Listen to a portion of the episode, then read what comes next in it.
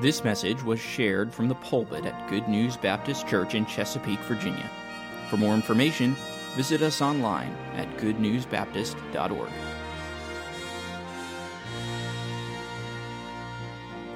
We're in a series right now from the book of Acts where we're looking at God's power through the Holy Spirit and the global impact that that had in the early days of the apostles and that continues to happen today. Our study in this book brings us into a gathering of believers in chapter 1 who are gathered and continue to wait for the coming of the promised Holy Spirit.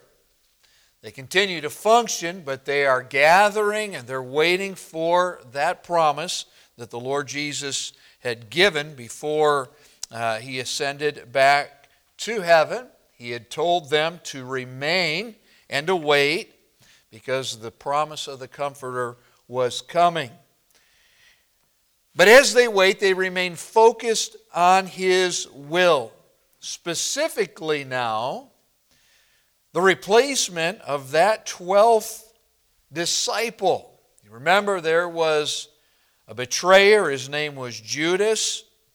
And now there were 11, but they're seeking God's will for Judas's replacement. And we're going to look at a text that perhaps in your reading of the book of Acts you've just skimmed over. But there are some wonderful lessons, truths for us to glean from this passage about what a person forfeits who turns away from the will of God. Peter, one of the disciples, will talk about Judas in this text. It's interesting to get the perspective of one disciple about Judas and what he did. Jesus commented on it. Now we're going to get to hear a disciple, another disciple, a faithful disciple, comment on it. But in his mind, what Judas gave up by making the decision that he did.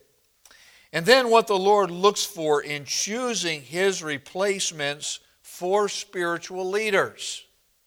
We'll learn that as well. An appropriate title for this text, if we're being true to the scriptures, is this God chooses his apostolic replacement. God chooses his apostolic replacement. So we're going to go right into the text. We're introduced to the setting in verse 15. And in those days, Peter stood up in the midst of the disciples and said, The number of the names together were about an 120. Men and brethren, this scripture must needs have been fulfilled, which the Holy Ghost by the mouth of David spake before concerning Judas, which was guide to them that took Jesus. So he stood in the midst of the disciples. We know from verses 13 and 14, these are brothers and sisters in Christ. By name, there are 120 of them. And so Peter reflects back now on Judas's disqualification. And what Peter says really falls into three parts.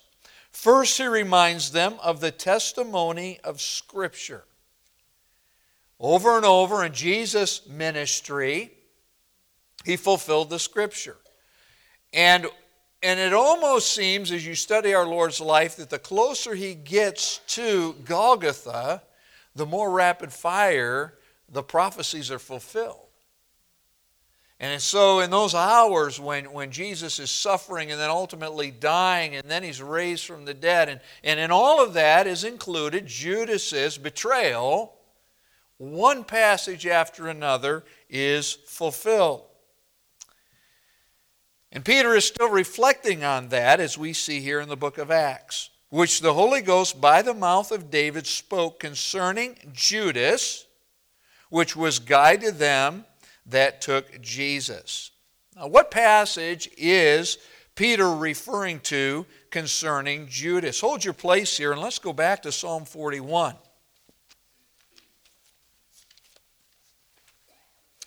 And we'll have you hold your place in the Psalms because we'll look at a couple other texts here. But in Psalm 41, notice verse 9 Yea, mine own familiar friend, in whom I trusted, now this is noteworthy, which did eat of my bread. What was the setting when the betrayal took place? When it started? It was that Last Supper. In fact, Jesus said, When I dip the bread in the sop to whoever I hand it to, he's going to betray me. Who did he hand it to? Judas. And what does the Lord say? Psalm 41, the end of verse 9. Of course, this is a psalm of David, but it is prophetic. Hath lifted up his heel against me. What a testimony. And back in the book of Acts, then, which was guide to them that took Jesus. He's the one that led that band of soldiers, it was really a crowd, into the garden, walked up, and what was the sign of his betrayal? Whoever I whoever I kiss, he's your man. Wow. Now look at verse 17. For he was numbered with us. In other words, when it, when it came to the count of the disciples, the 12, he was numbered with us and had obtained part. He had been given a portion by the Lord of this ministry. Now let's just pause for a moment. What is Peter saying? Literally, he had been given the opportunities of a disciple. And those opportunities could have continued on to eternal reward if he had only believed in Christ for salvation. There were ideals about Christ that he had embraced, but he hadn't believed on the Lord for salvation. But if he had, what an opportunity he had. What eternal reward he could have had. But instead, verse 18 now this man purchased a field with the reward of iniquity. In other words, with the wealth gained by his wicked betrayal. And do you remember what that reward was? Matthew 26 15 tells us. 30 pieces, and I'll just say it if you're thinking scripturally 30 pieces of lousy silver.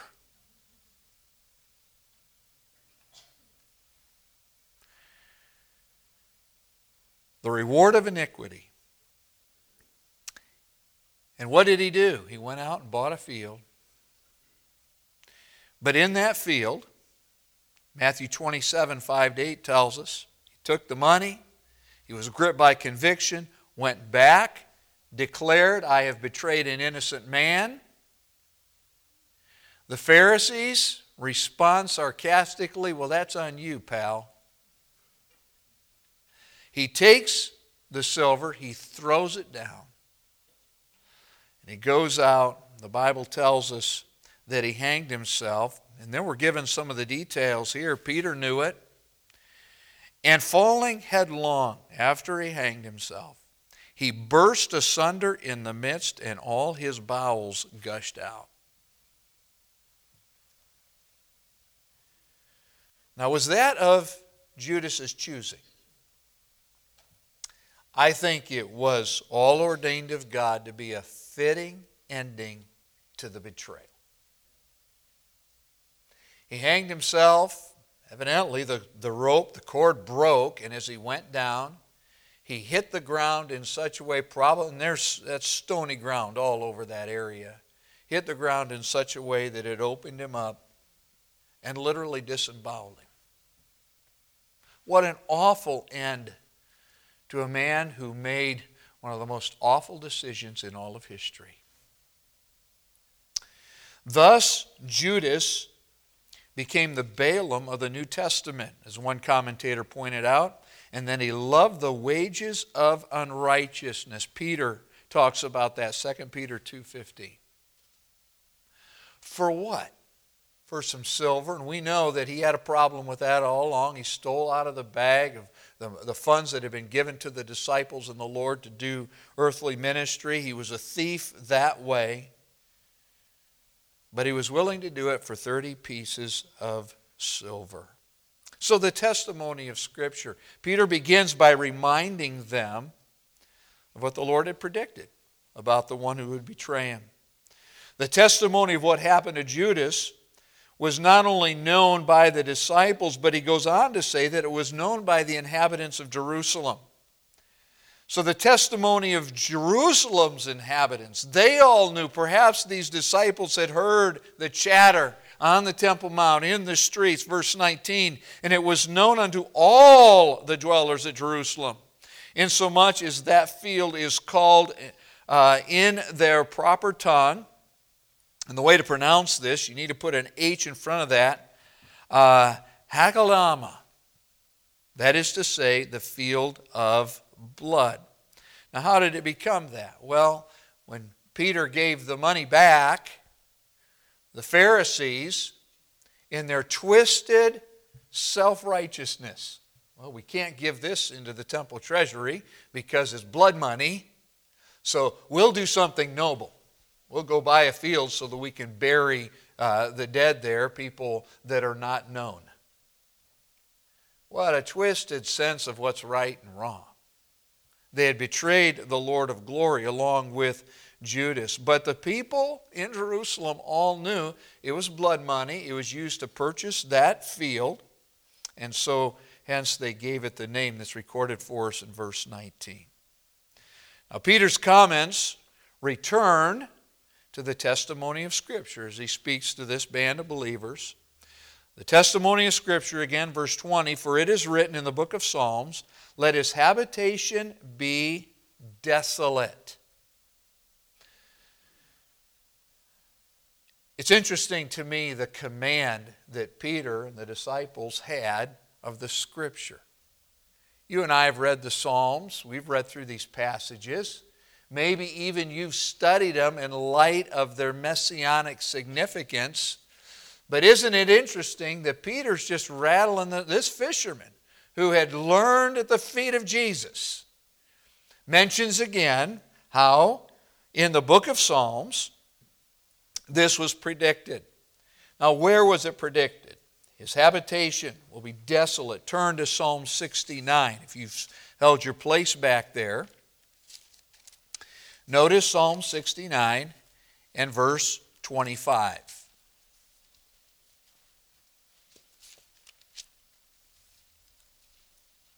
Let their habitation be desolate, and let none dwell in their tents. Now, if you read the verses before and after, you will see that this has, again, messianic tones. For they persecute him whom thou hast smitten, and they talk the grief of those that thou hast wounded. Add iniquity to their iniquity, and let them not come into thy righteousness. Let them be blotted out of the book of the living and not be written with the righteous. Again, not only tones of what Jesus would accomplish, but also of what would happen to his betrayer. Back in verse 20 of Acts 1 let his habitation be desolate, and let no man dwell therein, and his bishopric.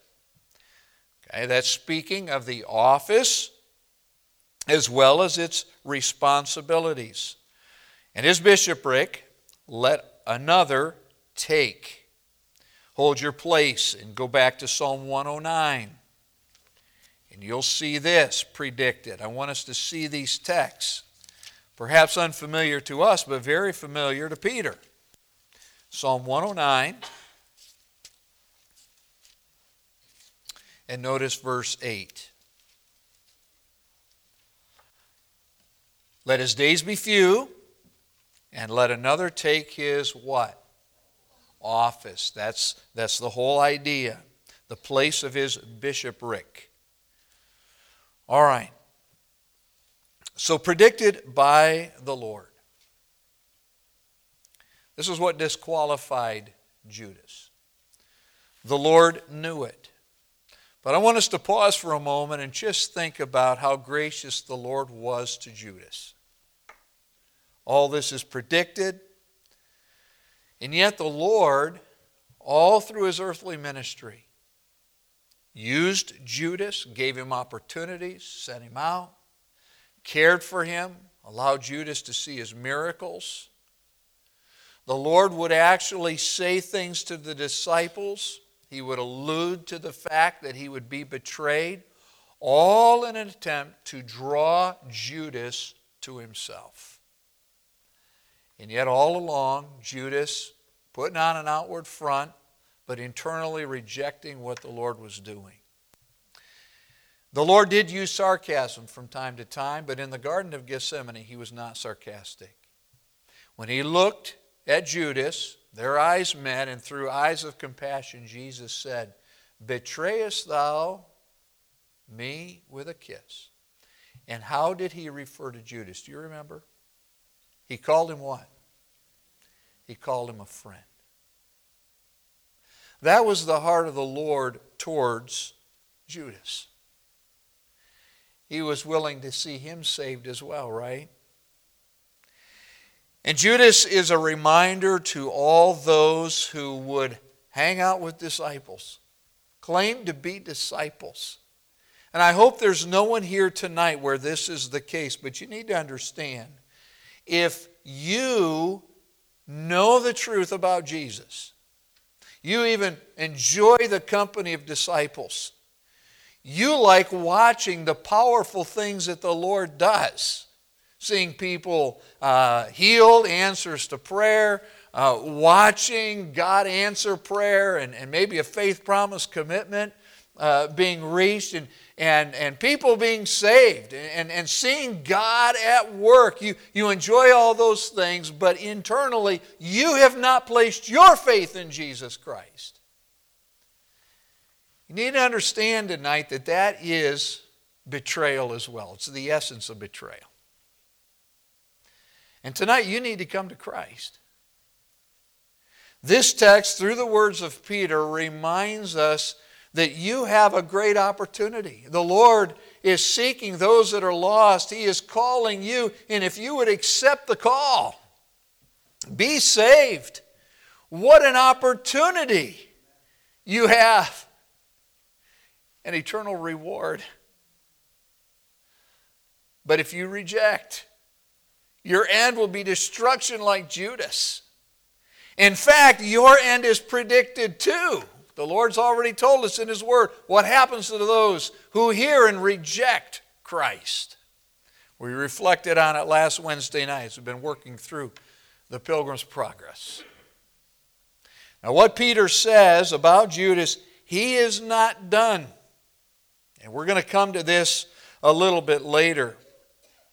But after reminding the believers of Judas's disqualification, notice in verse 21, Peter rehearses an apostle's qualifications. Verse 21 Wherefore, of these men which have companied with us all the time that the Lord went in and out among us, beginning from the baptism of John. Now let's stop for a moment this was the start of Jesus' earthly ministry.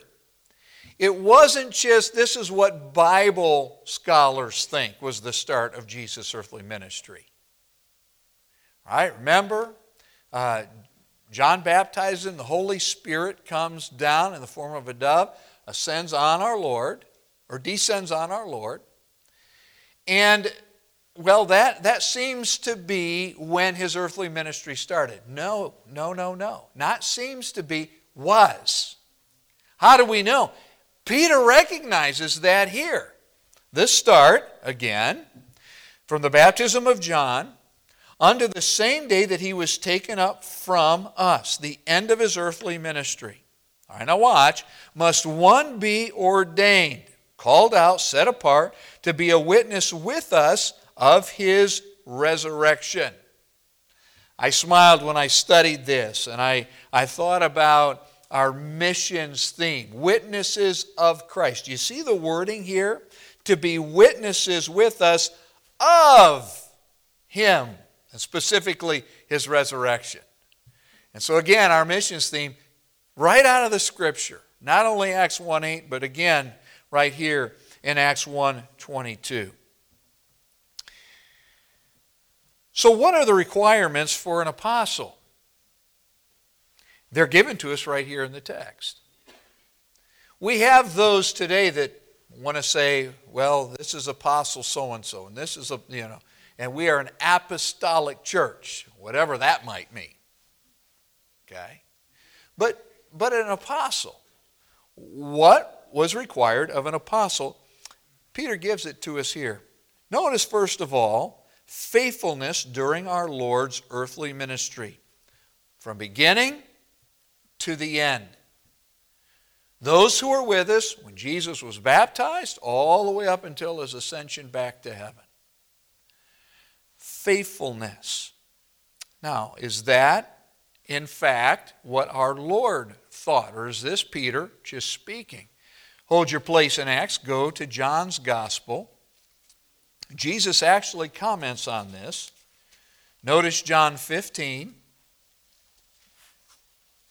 and look at verse 27. In my Bible, these words are in red, so you'll be able to, these, this is the Lord speaking. In fact, I'm going to go back to verse 26. But when the Comforter is come, whom I will send unto you from the Father, even the Spirit of truth which proceedeth from the Father, he shall testify of me. All right? And that kind of brings into focus the book of Acts. Now, watch verse 27. And ye also shall bear witness because ye have been with me from what are the next two words? The beginning. Here it is. From beginning to end. Faithfulness. Accompanying our Lord in his ministry. Now, what's the other qualification? Witness to his resurrection. Had to have seen the risen Lord. So Judas's replacement had to have remained faithful as well as being convinced of Jesus' ultimate power over death itself by seeing the risen Lord. Now, are there other passages in the New Testament that allude to the importance of faithfulness? Sure. 2 Corinthians 4 2. It is required in stewards that a man be found faithful. Paul instructed Timothy, 2 Timothy 2 2. And the things which thou hast heard of me among many witnesses, the same commit thou to faithful men, which shall be able to teach others also. So, the qualifications for a disciple to be faithful, start to finish, that's what's required of us. But for an apostle, they had to have seen the risen Lord. So, whoever they're going to choose to take Judas's place as they follow the Lord's leading on, whoever is going to be chosen, these are the qualifications. So that means that there can't be any apostles today. None of us have physically seen the risen Savior. That was a qualification, though, for these apostles. And let me remind us, students of the Word of God, that the 12 were not just the only apostles. You'll also see that there were others that are named apostles Barnabas, James. Uh, they saw the risen Lord too, and we could go to those, those other texts. But that's, uh, those are the qualifications. So when the apostle Paul says that I was an apostle who was chosen out of, not, not with the structure that we see here, but, but later as one born out of due season, when, when Paul refers to himself that way, uh, God knew he would be faithful. And so when, when Paul says, He counted me faithful, putting me into the ministry, there's the first qualification. Did Paul, when he was Saul, did he see Jesus? He did. He had bad eyes to prove it.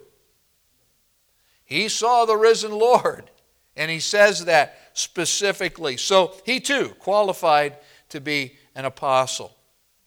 What about Jesus' disciples today, his followers? You and I must, in order, if we're going to be saved, we must believe that he's Lord and that he rose again. So we see that through eyes of faith, and then as believers, we've got to be faithful. Faithful to what He said, faithful to what he has called us to do. So, chapter 1 closes with the apostles choosing Judas's replacement under the Holy Spirit's direction. So they choose his replacement. Look at verse 23. And they appointed two. The idea here is they put forward two that meet the qualifications that, that Peter had just talked about. They put them forth for consideration. Joseph called Barsabas, who was surnamed, or his nickname, what he preferred to go by was Justus, and Matthias. Now look at verse 24. And they prayed and said, Thou, Lord, which knowest the hearts of all men, show whether of these two thou hast chosen. Do you see the emphasis here? They've gone to the Lord. Lord, you must do the choosing. Verse 25, that he may take part of or occupy this ministry and apostleship. Let me just pause again as we look at that word apostleship. That's an old word that means to send away. It's important that we stop and consider that because it was not just about holding an honorable office. I'm an apostle. In fact, Paul will deal with this. There were those walking around, well, I'm an apostle. He's not an apostle. I'm an apostle. And what will Paul appeal to? This whole idea of being sent and doing the work of the ministry. Paul will talk about his own faithfulness. I was faithful to the heavenly calling. And that is an important part of being an apostle. You, you can walk around and, and boast of being a Christian. I'm a disciple of Jesus. Okay? If you're really a disciple, a disciple is a learner and a follower. What are you doing for Jesus? You can claim whatever. What are you doing for Jesus? That whole idea of apostleship is referring to, again, being sent out and being willing to go. We need someone who's faithful, who's going to be willing to go. What did Jesus say? He said, Follow me, and I will make you to be what? Fishers of men. That's why I'm sending you. And that, that all fits in here in the context with this idea of being an apostle. So they prayed. He said, God, you know hearts. Show us the two that you have chosen who are willing to occupy this ministry and apostleship, being sent out as a witness of Christ in his resurrection. And now Peter reflects back on Judas, from which Judas by transgression fell. Do you know what that word fall means? It's a simple word that means turned away. Turned away. Here's the path. Here are the footsteps of Jesus following Jesus, and at some point, he summed things up and he said, No, I don't want to go that way. I want to go that way. His falling was turning aside from the clear path that the Lord had laid out. Again, how descriptive of those who, who may even start out and, and they, they've got thoughts of being a disciple of Jesus and they, they follow in his footsteps, but, but they, there's really not faith in Christ. And at some point, they choose to go their own way. That's what Judas did. He turned aside. And then Peter says this that he might go to his own place. Again, various commentators reflect on this, but the idea here is that he chose his destiny. He chose it.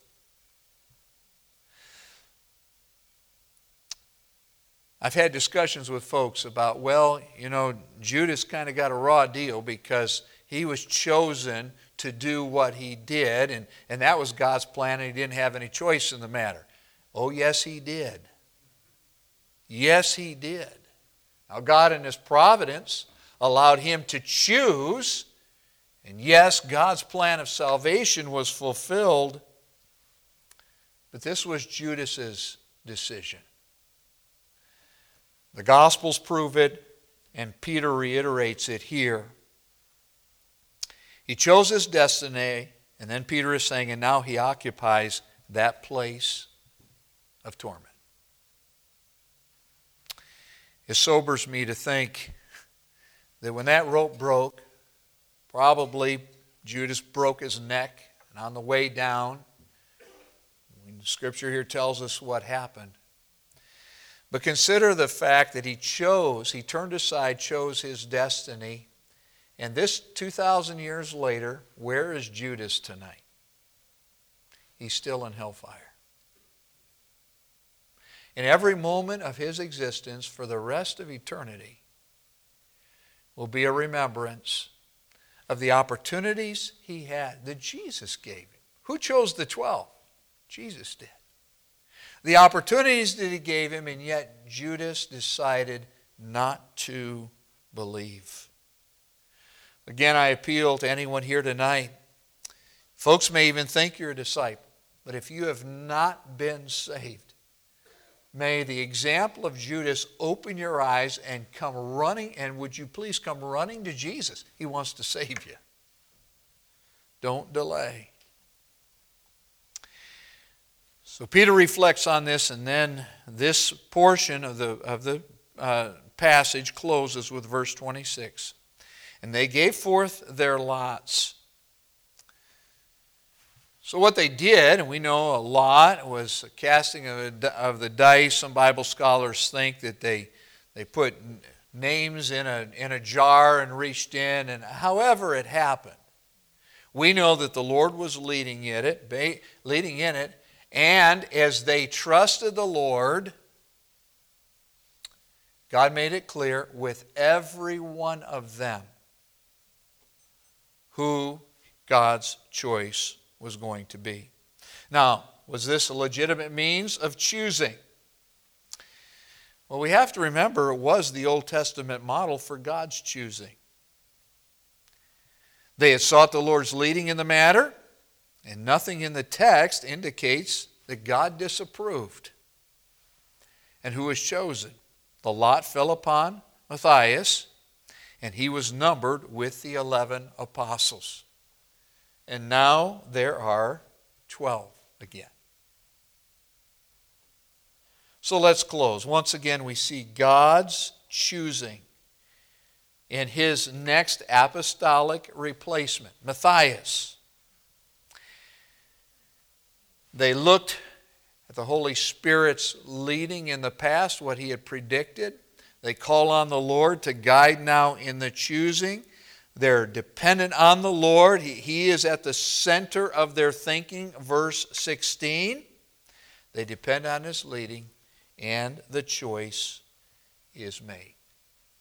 So, again, what, a, what an amazing passage that reminds us that we need to consider, not if we're just professing disciples, but if we're actually disciples who are faithfully pursuing the Lord, we've trusted Him by faith alone, we're walking faithfully in His footsteps. Is that true of you tonight? You say, Well, I am a believer, but I've not been so faithful. Uh, my love for the Lord has waned.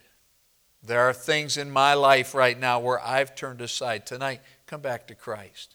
And if you're not saved, come believe on Him. And then realize, church, that as the Lord is, is putting things in place, He's going to send His Spirit, and we're going to watch the church powerfully take off in the book of Acts. As we watch that, it reminds us again that we all need to be dependent on the Spirit of God who now indwells us. We receive Him when we're saved. But we need to depend upon Him for every decision we make, every choice, and all of our efforts for the Lord.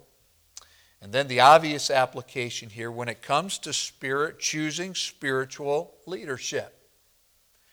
We're going to see this in chapter 6 when they choose disciples. We're going to see it later when they choose the first missionaries and send them out Paul and Barnabas. Once again, faithfulness. walking in the footsteps of the Lord, faithfulness, not just holding an office, not just having a name, but understanding that we are sent forth.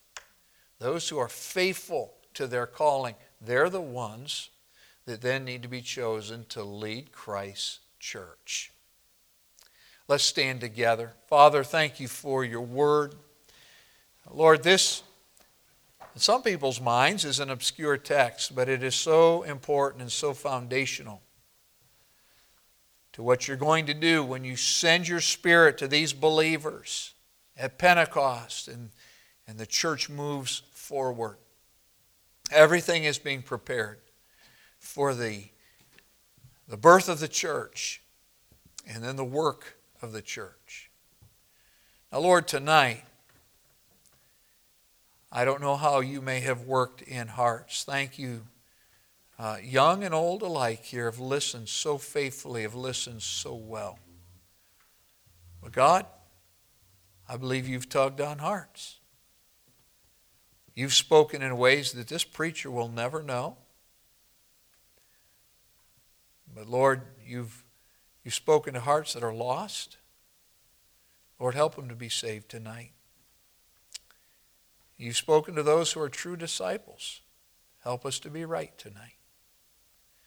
So work in this invitation. Have your way, we pray in Jesus' name.